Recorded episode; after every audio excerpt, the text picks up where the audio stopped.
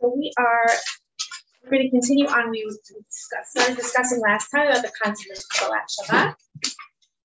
Just as a very, very quick review, we did make a correlation between uh, Matan Torah and the preparations that the Jewish people had to do before they received the Torah um, and getting ready for Shabbos. Okay, and if you remember, the three things that were mentioned in the Psukim were that the, the, the Israel had to change their clothing, um, they needed to separate, men and the women needed to separate from each other so they would be prepared, okay, to um, that they would be prepared to receive the Torah, and then that they went out to greet, right? They went out to receive the Shekhinah.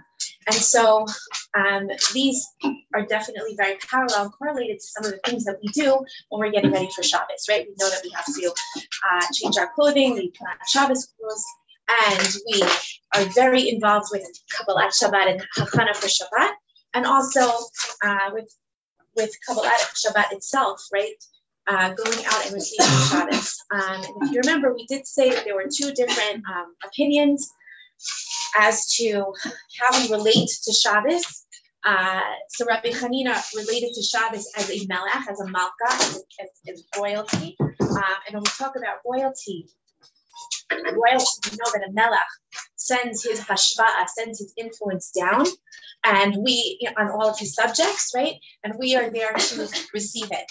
Um, and so um, what he would do is he would go out to uh, he would go out to the fields to receive the hashva of Shabbos, right? He would go out to read the Shabbos, as opposed to um, Rav Yanai, who viewed the, who viewed the, the Shabbos as a kala, right? And we said that a chatan, when he's standing under the chuppah waiting for his kala to come, he is makadesh her, he sanctifies her, as his sort of separates her from everyone else, makes her quote, quote unquote his own.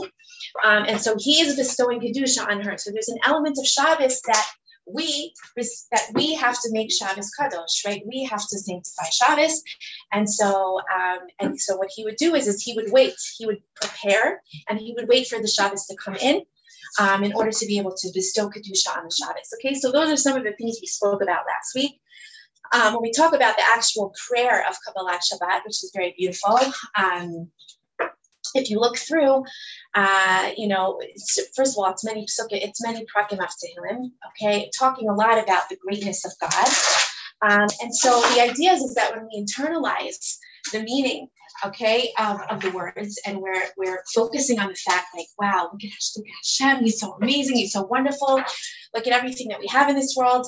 Um, it can really transform a person. It can really transform us, and it awakens within us, you know, a very deep awareness. Uh, uh, excuse me, a very deep awareness and recognition of God in the world, and that can really help to make that transition in our brain right? Because we're, we're talking here about the transition from the weekday into Shabbos.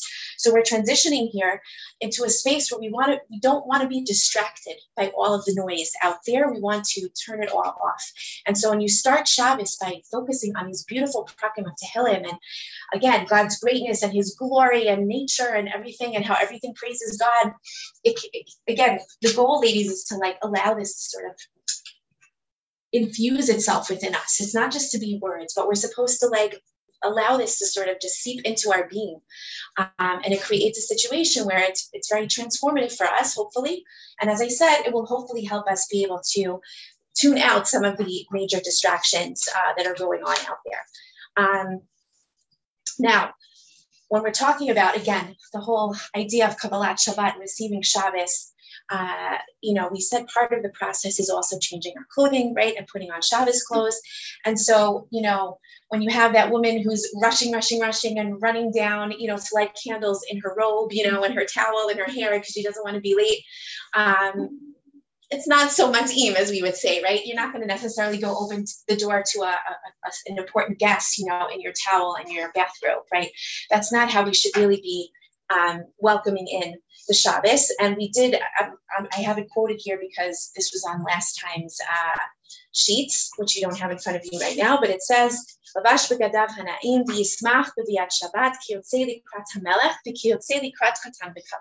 going to put on your pleasant clothes, your nice clothes, like you would to be going out to greet the king, to go out and to greet a chassan and a kala. Um, and so also we shouldn't be, and again, I, I'm in the trenches with everybody. Yeah. This is like a personal ish question. Like during like COVID and stuff, like every Shabbat to be like get ready for Shabbat and like get dressed for Shabbat like that? I did. I have to be honest. I did pull out my old Shabbos robes, which I haven't worn in a really long time. Like, I'm not going anywhere. I'm just putting on a Shabbos robe. But they're nice Shabbos robes. They weren't like my terry cloth bathrobe that I come out of the shower in. You know what I'm saying? They have now found their place back. Yeah, of course. They. I mean, I mean, I don't know if everyone knows what a Shabbos robe is, but if you come from a, like from community, yeah. it's like par for the course. You know, everybody has their Shabbos robes. You go out and buy special Shabbos robes for your kids and everybody, whatever. It's a thing. Um, but I don't, I don't really wear this so much. But yes, I did. I, I mean, I, I definitely have a lot of areas in my life that I need to improve. But when it comes to Shabbos, like I put out my china even when no one's there. I make you know, a regular three course meal with dessert, even if no one else is there except for my family. Like it's not about the guests. It's really about Shabbos. You know, for me personally, like I, I connect to that a lot. Um, again, there's no judgment here. I, I, the, the, goal here is to just, you know, raise awareness and sensitivity. Um, so again, like the running around last minute before Shabbos, you know, which all of us could relate to, you know, oh my God, I forgot to put the urn on, or, you know, did you plug in the plata, or did, did I even make the cholent, and you have to throw everything in at the last minute and plug it in you know that that idea of running around uh, right before doing all the last minute muksa stuff again that's not like the best way to, to you know to greet and to bring in the Shabbos you know what I mean? Again it's like your your guest comes in and you're sitting there making your beds you know while while they're standing there you know a lot of times it can make a person feel like they weren't really expecting me or they, they weren't really excited that I was coming and I was sort of like an afterthought, you know. I hope nobody feels that when they come to my house and try. well, sometimes it, you know, I have my, my my little army of children trying to help and they don't always do it in a timely fashion. Teenagers sleep very late. So, you know, mm-hmm. by the time they get up and get their like acts together. Um, but you know, in days of old, especially you hear like people who would like close their shops, you know, at 12 o'clock. They close their shops at Chatzot and that's it. And you hear, I'm sure a lot of you have heard stories, you know, whether they're actual real stories or, you know, but along the lines of, uh, you know, uh, somebody came into the store right before the guy was about to close, you know, to put in a big order for whatever. And the guy was like, I'm sorry, I'm about to close for Shabbos. I can't do this right now. And he lost a lot of money, you know, because he had a very strong principle that Erev Shabbos, my store closes at X time and that's it. I'm not, I'm done. I'm not doing anymore. And he was willing to forego that extra parnasa because he felt very strongly about that idea. We've kind of lost that a bit, you know, uh, in this, in this world, you know, in this, in this culture, you know, as you see the men getting off the, you know, in New York, getting off the Long Island Railroad, you know what I mean? And they run home, you know, like mm-hmm. 15 minutes before licht benching and they, you know, get, take a quick shower. Like, again, I'm not blaming anybody, but that's kind of like the, that's sort of what's going on. Okay. But that's not really the way it's meant to be. Um, and we have to realize that the kedusha that that Shabbos is going to be infused with is very much dependent on the, the cleat, the, the, receptacle that we're creating. And so all the preparation and all the hachana that we put in to preparing and you know getting ready to receive the Shabbos is going to have a tremendous impact on the the uh, the level of kedusha that's going to be uh, that's going to be there.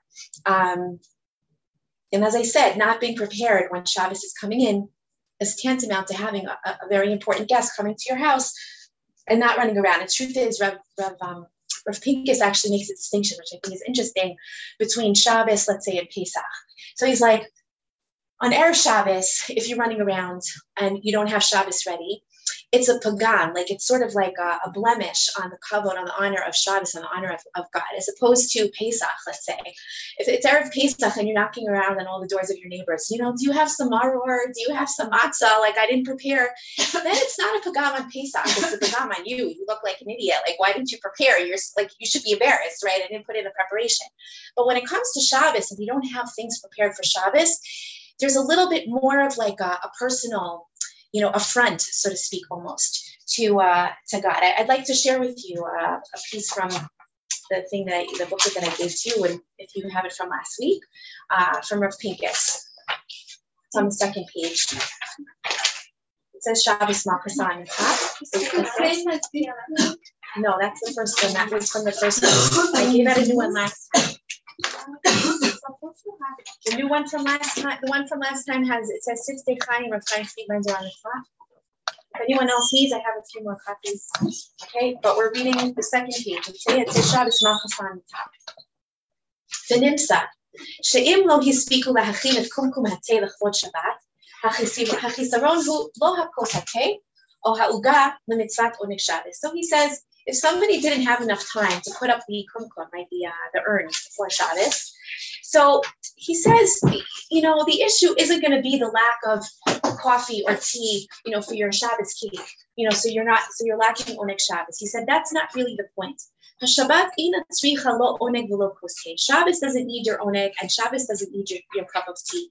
Aval bat kol But he says the voice comes down and says, Im av ani If I am a father, if I am your father, where is my honor? Sheze elbon ishi. It's a personal affront. Hashem Yishmerenu, God forbid, that I just didn't value enough the fact that God Shekhinah was coming to my house. Let's say Shabbos is coming in, Shabbos came in, and I forgot to polish my shoes. Okay, this may be more applicable to men, but know, sometimes our shoes get scuffed. We want to polish our shoes, but I forgot. I say to myself, no, no, no, it doesn't matter. I am mivater. You know what the word mivater means? Like I am giving up on my honor. It's fine. I'm not going to be knocking on my own honor. It's fine. I don't need to have polished shoes for Shabbos. No problem. Giving up on my own honor. He said, what does this tantamount to? It's just like someone who would go to a wedding with dirty, muddy shoes. שאין כאן עניין של נעליים יפות לכבוד עצמו, שלא יראו אותו כאדם מפוזר ומרושל. Ladies, when you go to a wedding, really, really, okay, let's let's let's go back to the to the core. When I'm getting dressed and all fancied up for a wedding, why am I really doing that? Is it for me? Or is it for the chatan and the kala, right? Well, it's not, it ideally shouldn't be for me. It's not for me. Okay, I'm doing this to show honor to the to the bride and the groom. So when I'm going into a wedding with muddied shoes the point is not that um, I am not showing up in an honorable way for myself and I look kind of like Nabach. Sha'al shafir efshar Because you know why? I can be mochel on my own kavod. You know what that term means? To be mocha on your kavod. Like I can give up on my own honor. You're right. It's fine. If it's about my own honor, I can be mocha on my own kavod. I can tell someone, no, you don't have to stand up for me when I walk into the room, whatever. I can be mocha on my own cup, even though that's not so that's questionable too, because you're not really standing up for them. You're standing up for Torah. You can't really be mocha on Torah. But anyway, as an aside, okay, Ella had no khan But as we said, the real the real issue here is the honor of the groom. I can't be mochel on someone else's kavod, right? I can't be mochel on the kavod of the of the chatan. That's not up to me to do that. But gadim tamar shudisimchat nisuiem nidmelcha shachadchan lo shav lo samli v'chol prat. And even if you say to me, you think that the groom is going to notice if I have muddy shoes, he's not paying attention to everything. He says,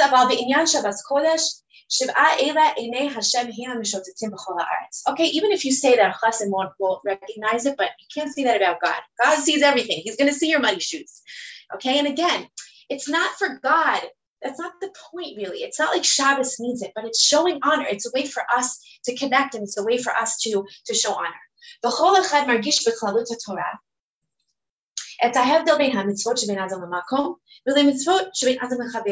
He says, we, we can make a distinction in terms of understanding the difference between the principle of mitzvot that are binazim l'makom, right, between God and God, uh, us and God, versus the principles of the mitzvot between us and our fellow man. שיש לנו הרגש שבמצוות שבין אדם למקום, עיקר העבודה היא בעבור השגת האתרוג עצמו. If I'm talking about a ben adam l'chavir, he's giving you the example of buying an esrog. Okay, I'm buying an esrog for, for Sukkot. Okay, so what do I think? It's a mitzvah between me and God. What's the ikar of the mitzvah? That I should be going out and buying a really nice esrog. It's about the esrog itself. ikar agato, let's say and I'm worried that I should you know, fulfill my obligation by going out and getting myself a good esrog. But when it comes to mitzvah it's not about me. It's about them, right? I have to worry about someone else's honor. I can't, it's not like I'm worried that I should be Yotze, right? And I should get, I should, you know, fulfill my obligation. Now I have to be worried that I'm, you know, in terms of how I'm interacting with the other person, and I have to worry about the other person's honor. But he says, he said, this feeling, if we understand mitzvah and like this, he said, it's actually a lie. It's not true.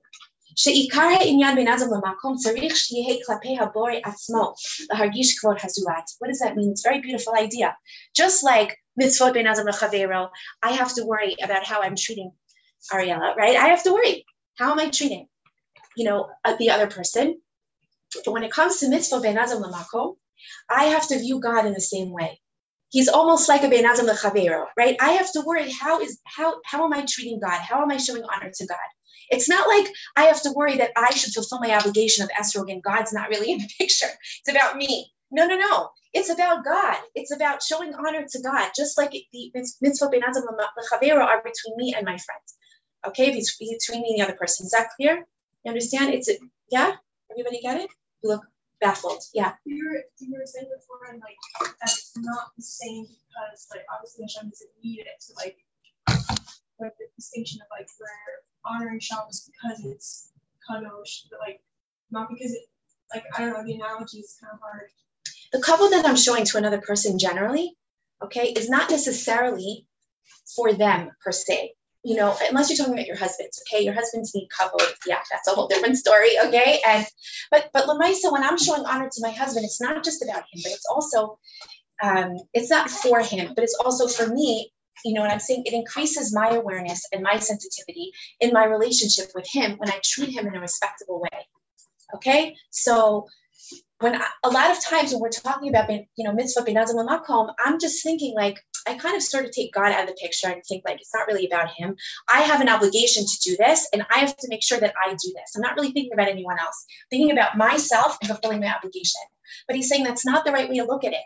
I have to look at it in the same way that I look at a binazim lechavero. Just like binazim lechavero, I'm worried that I shouldn't damage someone else's honor and that I should do the best that I can to show them respect. I have to do the same thing binazim lemakom. It's a similar principle. Okay, does that make sense? Clear? Yes. Okay. Um, okay, the Chazal, you have to read kol haTorah, right? We've all learned that before, right? Loving your neighbor as yourself is one of the basic principles of the Torah. Um, and he brings here uh, a Rashi in the Gemara in Shabbos. The What's hateful? What what something that you hate, you shouldn't do to someone else. Uh, sorry, I didn't read the whole thing. Okay, when it's talking about re'acha, not to do something to your friend that you don't like. It's not only talking about your friend, but it's actually talking about God as well. God is also sometimes referred to as Re'acha.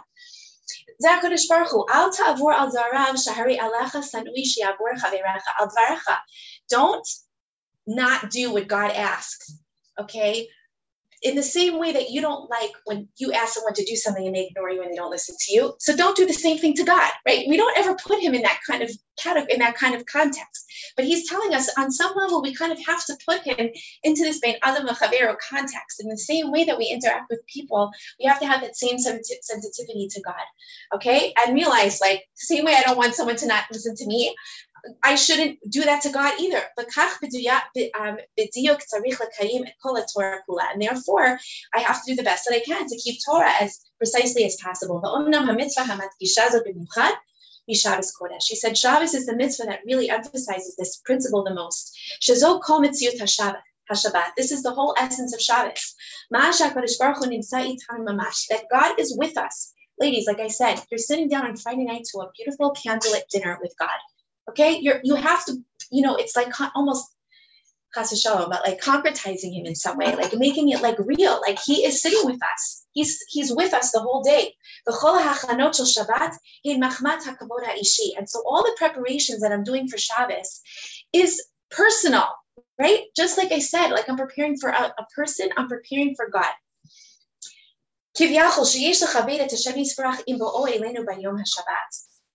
I'm showing honor to God who's coming to us on Shabbos. But and how much I have to be careful that no detail should be lacking in terms of the way that I'm interacting with him and showing him honor. Okay, so again, I think a very, very important point to realize like it's not about me. You know what I'm saying? Like it doesn't matter who else is here. I shouldn't use paper plates only when you know when I have my family and then put out the china guests. That's basically showing like you know, I, I don't think that God, I, I don't, I, don't view this as, as God sitting with me. And so I'm going to take out my best china. I'm only going to take out my best china for my, for my actual physical guests. I think that there's a, a lack of, if you're always going to use paper plates, then call a kavod. So use them all the time, but don't, don't make that, that distinction between the two. Okay. The way you would do one, you should do the other because it's really very much connected. Um, okay. So just one more point about Kabbalat Shabbat, and this will sort of transition us into candlelighting. Um, so Rabbi Nachman in this book Seventh Heaven, so he, they bring down a you know a teaching of Rabbi Nachman, and he explains that on Shabbos, what we're doing is is that we're going from a state of active involvement in the world, and really taking from the world's resources. That's what we're doing during the week. We're actively involved. We're taking from the world's resources, and we're transitioning to a space where we're now receiving. Okay, and I, that, that, by the way, is a very, very important distinction. What is the distinction between taking versus receiving? Anybody? Taking versus receiving. I was going to say male and female. No, that's giving versus receiving. Taking versus receiving. Um, just type of like active, like receiving, where like you're, you're um you're making like for example being empathetic like making the other person feel like you're giving to them just by letting them have that space and like being there to support them. Like, yes. So receiving believe receiving is actually an act of giving. Right? Receiving is an act of giving because when i'm receiving i'm giving another person the opportunity to give. Okay? Um, and people need to give when I don't want to receive, somebody wants, if you want to give someone a present and they don't want to take it, right? You don't feel very good about that, right? You know, so when I'm receiving something that someone has for me and I'm, I'm receiving, I'm not taking it, I'm receiving it. I think, do you want to say something, Ariella? Mm-hmm. No, I think the difference, personally, when I think of the difference between the two, taking is more selfish. Okay, and Rav Dessler actually talks a lot about the difference between taking and receiving. Um, Natila, he calls it the koach of Natila, of, of taking. You know, it's like I'm in this world for myself and I'm just taking what I need. So I'm going from a state of weekday where I'm actively involved in the world. I'm just taking, taking, taking. And on Shabbos, I turn myself into a vessel that's able to receive from Hashem. Okay, so I'm sort of taking myself a bit out of the picture and I'm there to receive everything that God wants to give me. Okay, I'm really making a space inside of myself to receive the Neshama Yisra okay, to receive that extra neshama. So to transition into candlelighting, it's a beautiful story. Some of you may have heard it before. Um, I actually heard it from uh, Rav Nobershol. Um, many years ago, there was a kenes here in Yerushalayim about Shabbos. Rav, Rav Etzel also spoke there. Was that's how old I am. I mean, he didn't die so long ago, Rav Pinkus, but I had the chance to, to hear him in person a number of times. Um, anyway, Rav Nobershol told this story, and it's very moving. And he said there was a, a secular family who lived in Bnei Brak. So we all know Bnei Brak is a pretty religious neighborhood, right? But there was a more secular family living there in the outskirts of Bnei Brak. And, you know, the only gan to send their kid to was a religious gan. Okay. So they sent their daughter to this to this religious gan. And, you know, as kids do, they get inspired, right? And they learn about stuff and they, you know, they want to start doing stuff. Um, and so uh, this kid wanted to like light candles for Shabbos, you know, and the mom was like, no, but Shem Ofen, like we're not doing this. Like they were, she was just not religious, not interested. Um, whatever. Okay, a few weeks down the line, Shabbos, Friday night, and the parents turn around and look, and they're like, where is, you know, I don't know, whatever, Sarah, right? Where is she? Mm-hmm. Like, I don't know, where is she? They went to look for her, and uh, they go up to her room, and they see her sitting there with two yahrzeit candles. Okay, right? Everybody know what a yahrzeit candle is, okay? She's sitting there with two yahrzeit candles, and the mom's like, "What are you doing?" And she innocently looks up at her mother, and she goes, "Echad b'shvil Abba, echad b'shvil Ima." Right? One is for my mother, and one is for my father. Now, I have chills just like saying that story. Like, can you imagine what the parents are sitting there? Like they said, they're sitting there looking at their own yahrzeit candles, like burning on the table. Like they were, they were like freaked out, you know it turned out that this little girl went to the makolet. She wanted Shabbos candles, and the, the guy in the makolet knows the family. He's like, for sure they don't want Shabbos candles. They must want yahrzeit candles. so he gave the little girl the yahrzeit candles, and she's lighting it on the table. It turns out, again, they were very like, you know, mitzragesh, like from that exchange, seeing their and, and they they ended up they actually became religious. Okay, from that that that was like the beginning of their of their inspiration. So you know what he said was like what a yahrzeit candle is for a, for a, a neshama that's not alive the shabbos candles are for a neshama that is alive okay? So when we're lighting our shabbos candles we're infusing life okay into our neshamot okay? Just like we're bringing light into the into the into the you know i guess neshama of a, of a person who's no longer here with the yahrzeit candles. So i want to share with you two pieces on the next page.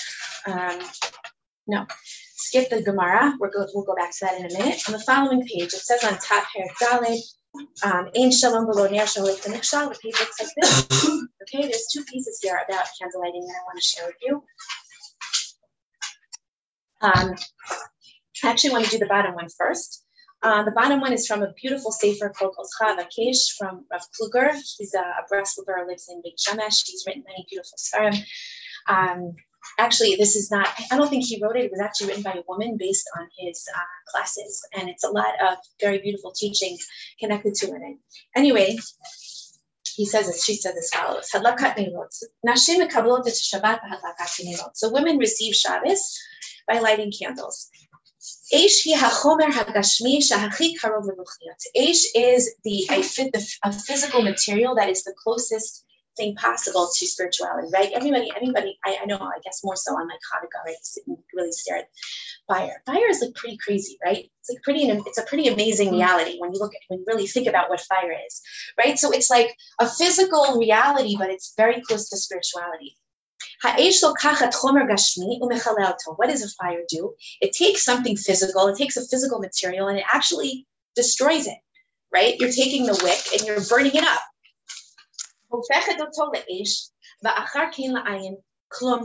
you're turning it into fire, and then it turns into nothing, right? All that's left is ashes, it's gone. It says in Mishle, ner mitzvah. A candle is a mitzvah. A, a, a mitzvah is a candle. So this pasuk is actually comparing a mitzvah to a candle.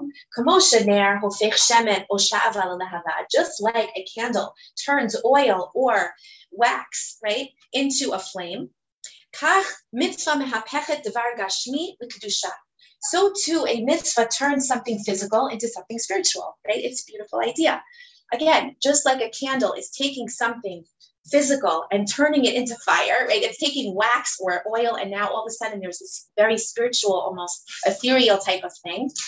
Um, so a mitzvah does the same thing. A mitzvah is taking a physical thing, a physical object like a talis, right? He brings here examples, a talis an etrog, physical things in this world, and it's turning it into a mitzvah, right? It's taking it and turning it into a mitzvah. It gives it kedusha. It takes something physical and makes it holy. Ner Hashem nishmat adam. Gam haneshama nimshelet l'ner. So the neshama is also compared to a candle. Hihi mahapechet et haguf hagashmi the kedusha. Why? Because the the neshama is what turns the physical body into something holy, into something spiritual, right? A body without a neshama is pure physicality, right? It's pure physicality. There's no spirituality there whatsoever. That's where the concept of tuma comes from, right? The epitome of tuma, of impurity, which is a really horrible way of, you know, translating that word. But the uh, the epitome of tuma is a dead body. Okay, and so that's because all that it is is something physical. It's there's no spirituality there whatsoever, and a person becomes affected by that when they come in contact with that. When a person when we light Shabbos candles, So when I'm lighting Shabbos candles, ladies, whoever, I'm sure many of you light Shabbos candles. When you're lighting Shabbos candles, what are you expressing? I'm expressing the fact that the whole creation is becoming holy right now. Anu migalot et haruchniot. We are revealing the spirituality, et hagashmit, the godliness that is found in every physical reality. Kamo halahavot mitoch hashemen o. Just like the flames that are coming up from within the oil and from the wax. Hadlakat et ratzon. Just to know, lighting the time of candle lighting is a very big time to to daven. It's a strong time to ask and to to daven. Um, it's a very special time for closeness to God. We have a custom at this time to daven for children that they should be Talmidei Chachamim.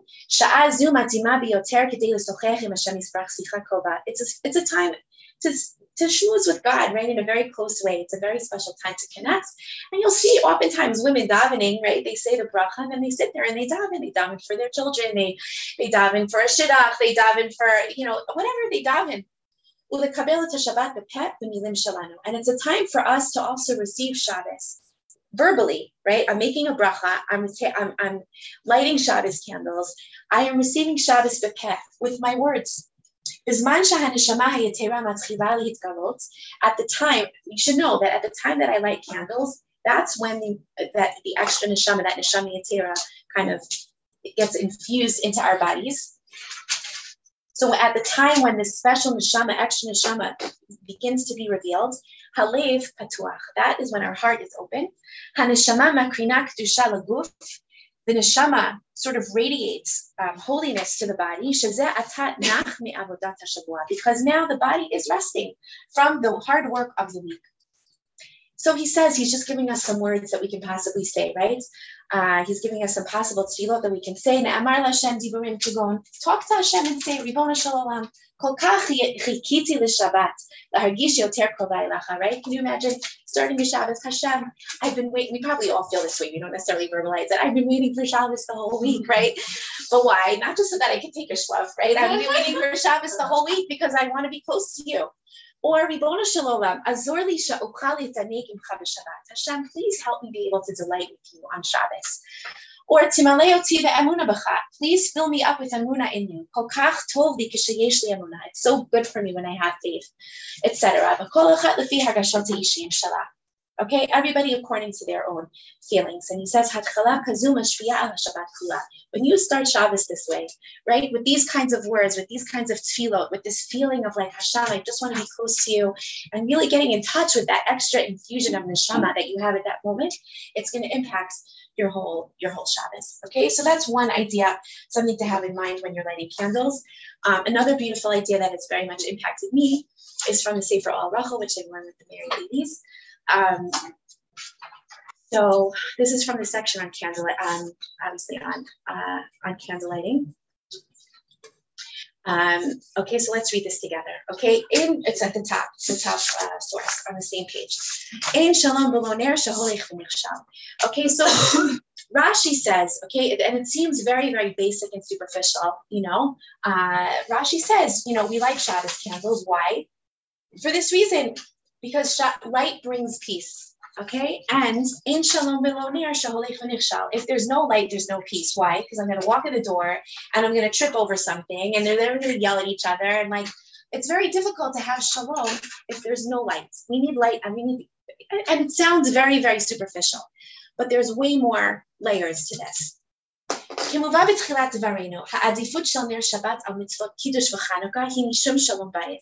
By the way, just FYI, okay, the halacha is if I only have enough money to buy candles for Shabbos or candles for Hanukkah, which one takes precedence? Right? It's Shabbos Hanukkah, obviously. Which one do I buy? Shabbos, candles. Of course, I like Shabbos candles. If I only have enough money to buy candles or to buy wine for Kiddush, Shabbos candles takes precedence. That's the halacha. Why? Gesundheit. Mishum shalom bayis, right? Rashi says, why is this so? Because of shalom bayis. And he goes on to say, as we said, because there's no ability to have peace without candle, without light. And the faray shaholehunikshah Bhabitzin. He said it can't be that Rashi's telling us that we're worried that we're going to fall over objects that are on the floor.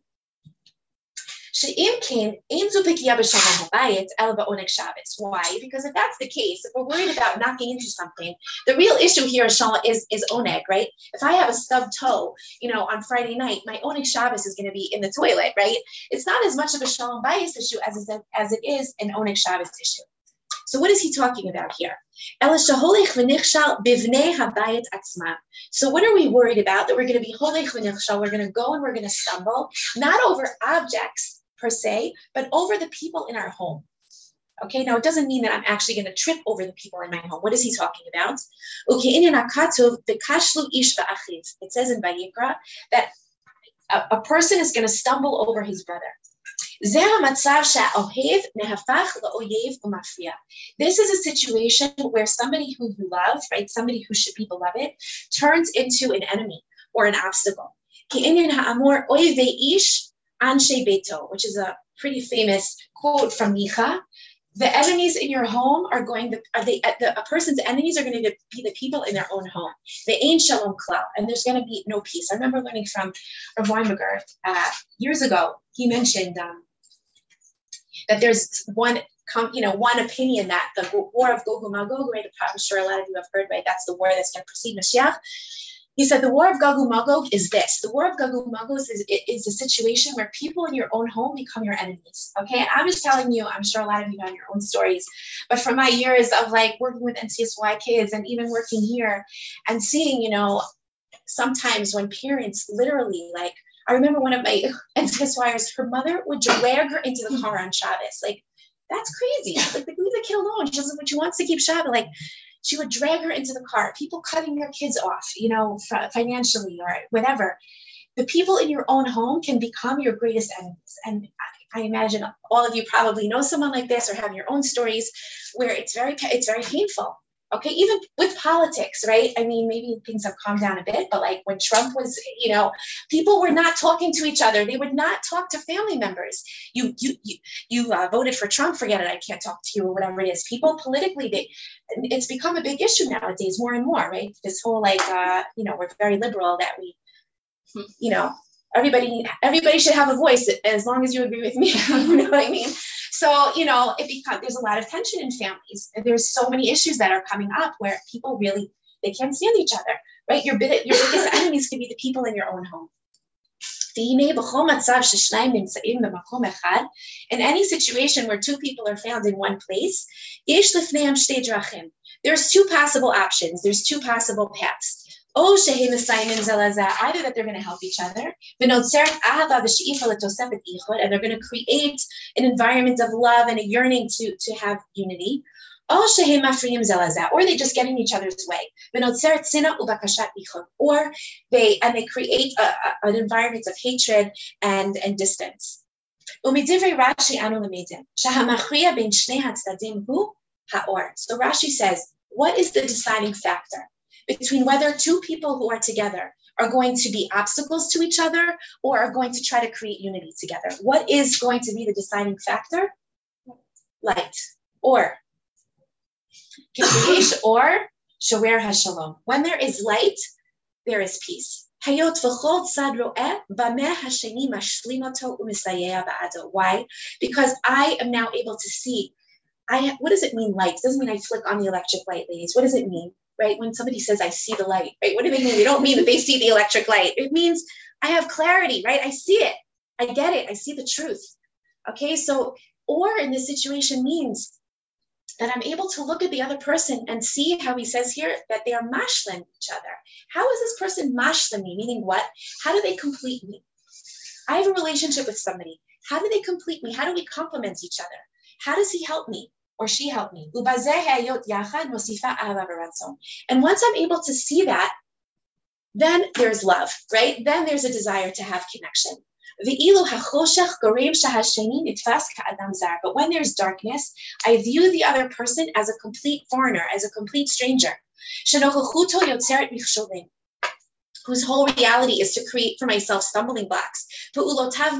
Everything they do drives me crazy, right? You know, someone like that in your life, just like they can't do anything right. Everything they say, everything you do just like rubs you the wrong way. You just can't handle it, right?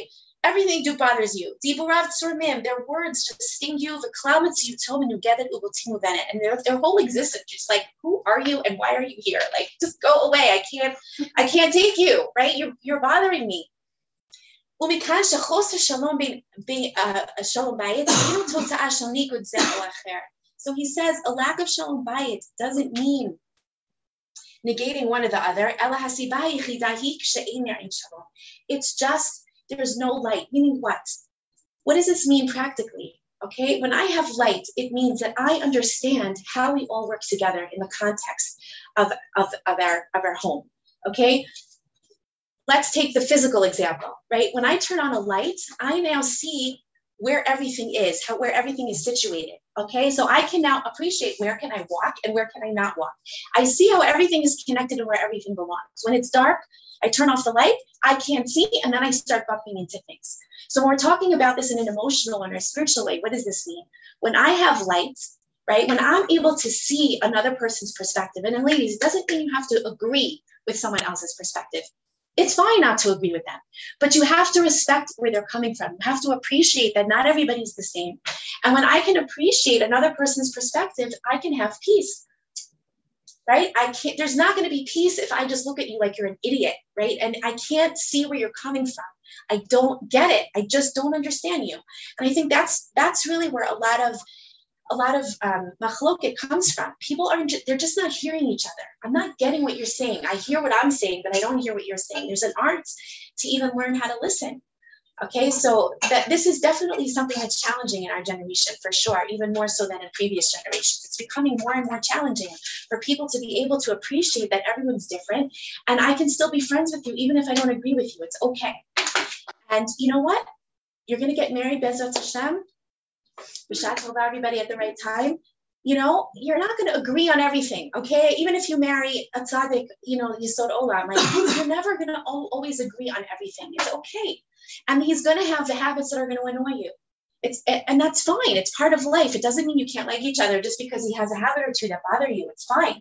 Seeing the light is I'm standing here by licht benching, I'm standing here by candlelighting, and I am focusing on what who is this person? What do they bring to this relationship, right? What are their kohot, right? What are my kohot? How do we work together to create a beautiful family unit? Like it's focusing on how we work together. How are we mashlim each other?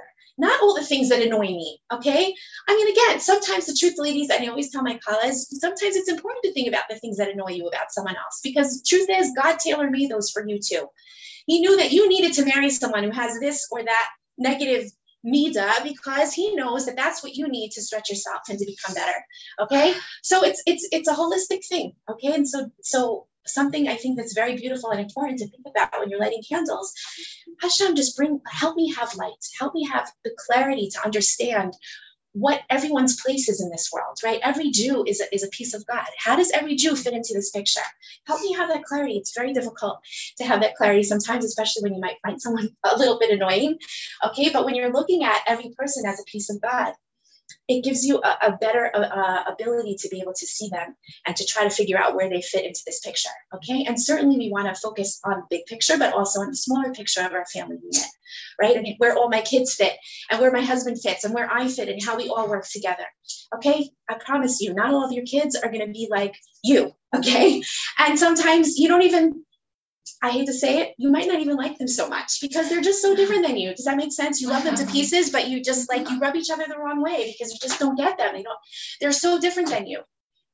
But for me to be able to take a step back and say, like, how are we all working together? What is their unique gift that they're bringing into this world? Okay, that is what we're talking about here. That's what it means to have light, and that's a, a, a tefillah that we can have when we're lighting Shabbos candles.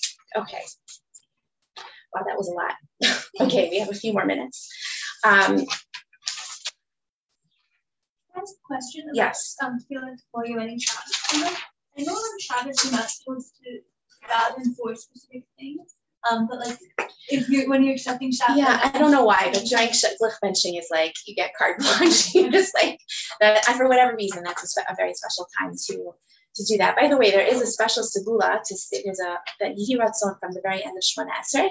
Um, that little short Yihiratzon um, is a segula to say actually for women by all three of our mitzvot. So when you're lighting Shabbos candles, you make the bracha, you say that Yihiratzon.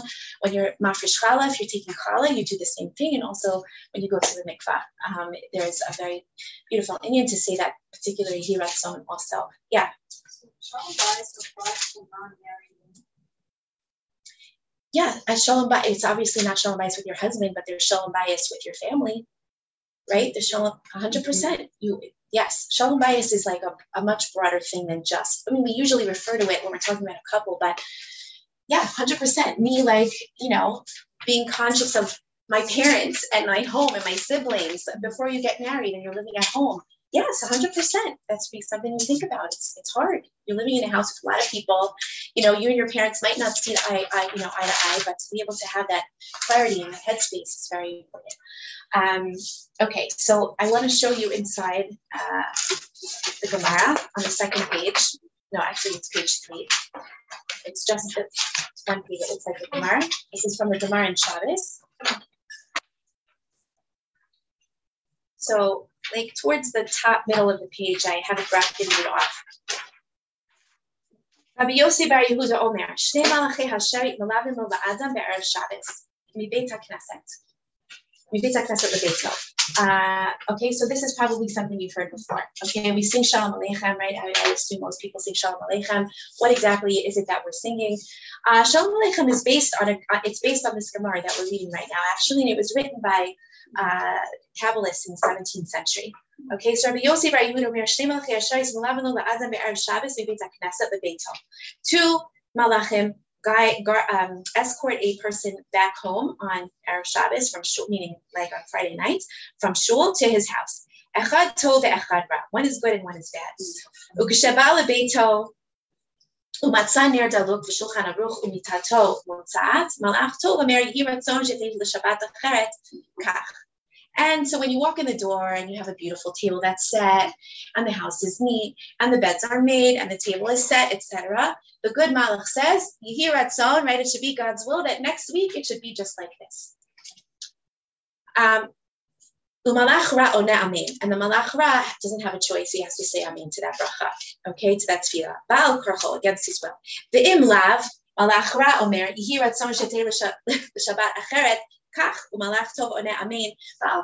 what if you walk in the door and the table's not set and the house is a wreck and everybody's running around and the everything's all over the place? We're not, again, you're not in a state of receiving Shabbos. So then the Malach says, may it be like this next week too. And the Malach doesn't have a choice but to answer Amen. Okay, so you know, I guess it's a little bit cryptic, right? What is what is this really uh, talking about here? So we have to understand that you know we have a very as, as humans, we have a very unique combination of physical and um, and spiritual, and so we therefore have the ability to really affect both worlds.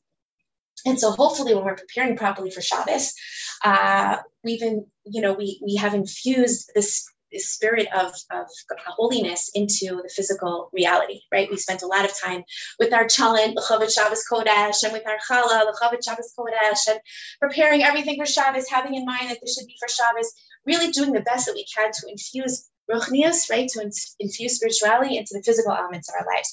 So on Friday night, we're accompanied home now by these spiritual forces, by these malachim, and we're calling upon these spiritual forces to channel even greater bracha into our home. That's the ultimate bracha. Okay, so again, it's just a recognition that there is this duality in our life. There is the physical, there is the spiritual, and the physical things that we do in our home do have an impact. They do have an effect right? Just like mitzvah goeret mitzvah and avera goeret avera, right? A good thing brings upon its heel something good, and a bad thing brings upon its heel something bad.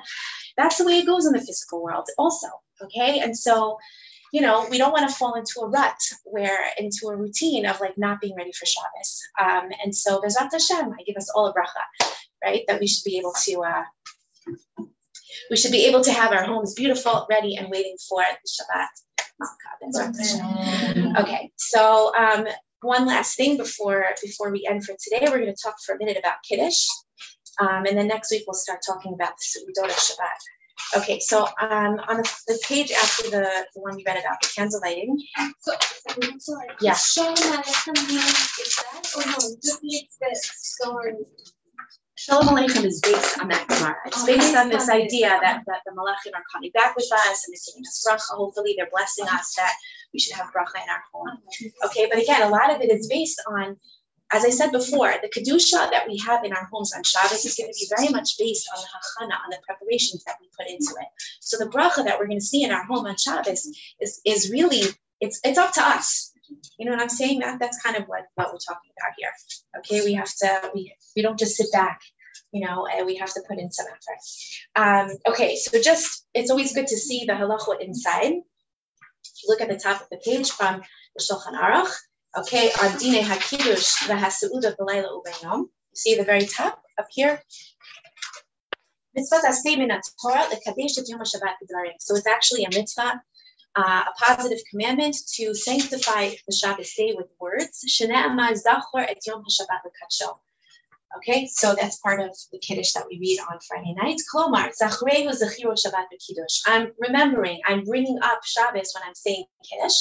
V'tzarich l'zachro b'kinisato b'kiddush, and I, I, I, um, I have this remembrance, right? And I'm mentioning the Kedusha of Shabbos at the beginning when I say Kiddush, but also I do it at the end when, when, I, when Shabbos is over with Havdalah, right? It's kind of very similar. There's a very similar kind of way that I bring in Shabbos and that I take Shabbos out.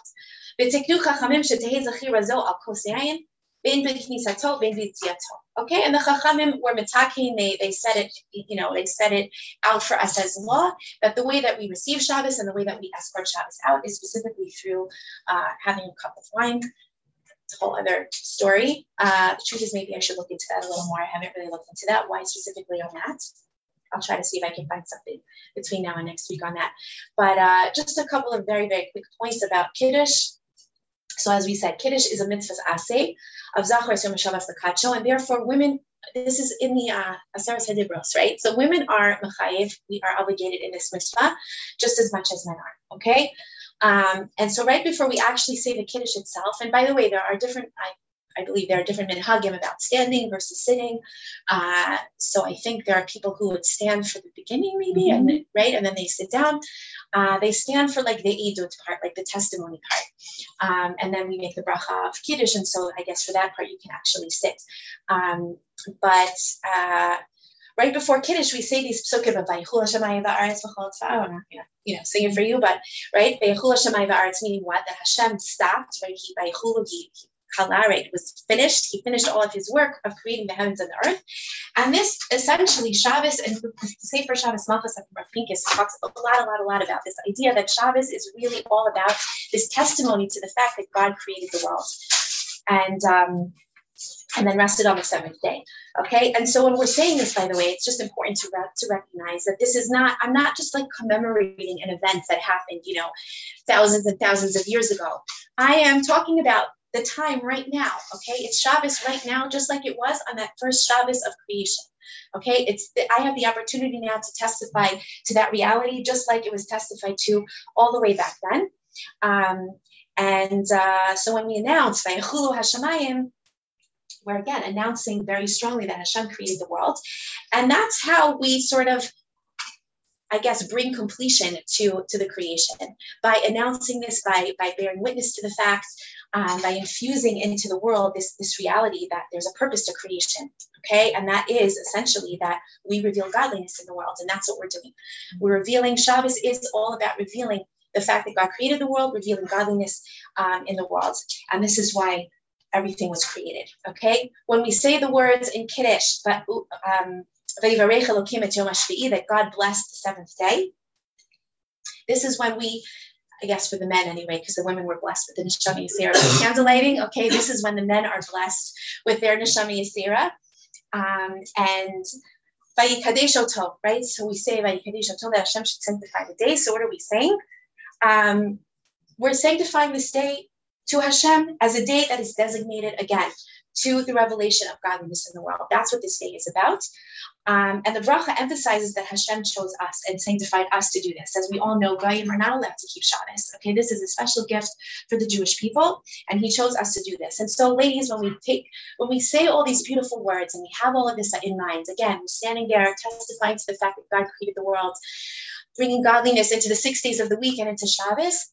What do we do then? We then take, we make a bracha and we swallow the Kiddush wine into our systems, and we're basically ingesting all of this Kedusha, all of these words, these beautiful words that we just said, are now being swallowed down into our uh, being and absorbed, being absorbed into our essence. Okay, and our body is filled with emunah. Yes. Um, are we talking about the six days prior or this coming? No, we're talking about the six day. I mean, by Kiddush, we're really talking about the six days in general, the six days of the week, the six days of whole, right? And now we have, uh, we're being a Kaddish Shabbos. It's what we're doing right now is just a continuation of the same thing that was done then. You understand? So it's not like it's not like a, a holiday where we're commemorating something that happened, you know, like Thanksgiving or Havdil, where you're commemorating something that happened hundreds of years ago. The Jewish holidays aren't like that. The Jewish holidays are very much about we are experiencing Pesach right now. Okay, we might not be physically leaving Egypt, but we very much feel we try to connect to that energy, that there's an energy in the world of freedom and liberation and getting out of our constraints, right? And, and that's how we connect to all of our holidays. And so that's how we're connecting to Shabbos also. This isn't something that happened thousands of years ago. This is something that's happening continuously. And like we said, the Or HaChaim at the very beginning in the first class, the Or HaChaim stresses if we didn't have Shabbos every week, the world would just revert back to Tohu Vavohu. So like by us standing up and making kiddush, we're sort of like saying, no, no, don't, we got this. Mm. Don't worry. Okay, we're on it. Okay, we're on it. Again, we're acknowledging as we take that step back, like you said, we're taking a step back from that active involvement in the world. And we're acknowledging, wait a minute, I don't run the world. God runs the world. God created the world. God runs the world. Yeah, I, I, I do what I can. You know, I'm, I, I, I put a little bit of effort in, but I'm not the one running the show. God's the one running the show. And Shabbos is a day for us to really focus on that. And I think that's something that's very much um, alluded to in Kiddush. This is a day that's set aside for us to really focus on that and think about that and acknowledge that. And that's kind of what gives us and the world the ability to continue on for the following week.